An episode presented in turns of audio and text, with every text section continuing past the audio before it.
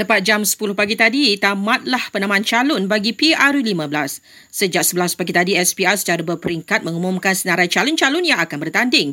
Di Pahang, Datuk Muhammad Nizam Najib buat pertama kalinya akan bertanding sebagai calon BN.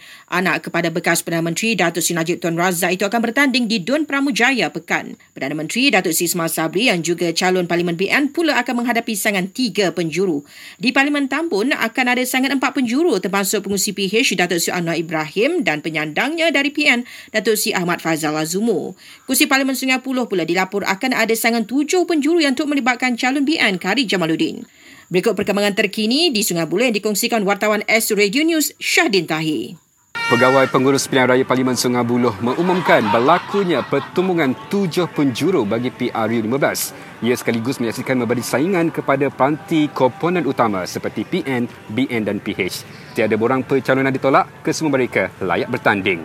Manakala Presiden Parti Muda, Syed Saddiq Abdul Rahman, yang juga penyandang Parlimen Muar perlu berdepan dua calon iaitu dari BN dan PN. Sementara itu, peguam dan aktivis kontroversi Siti Kasim bakal bertanding di Parlimen Batu di Ibu Negara sebagai calon bebas. Bagaimanapun, calon bebas yang juga pengejar sensasi Azwan Ali umum tarik diri daripada bertanding di kursi Parlimen Gombak.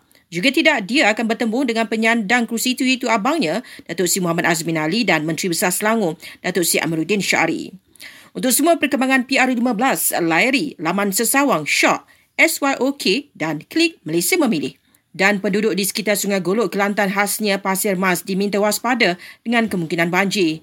Menurut JPS, berdasarkan simulasi model ramalan banjir, banjir boleh berlaku dijangkakan awal pagi esok jika hujan yang signifikan berlaku di lembangan sungai itu.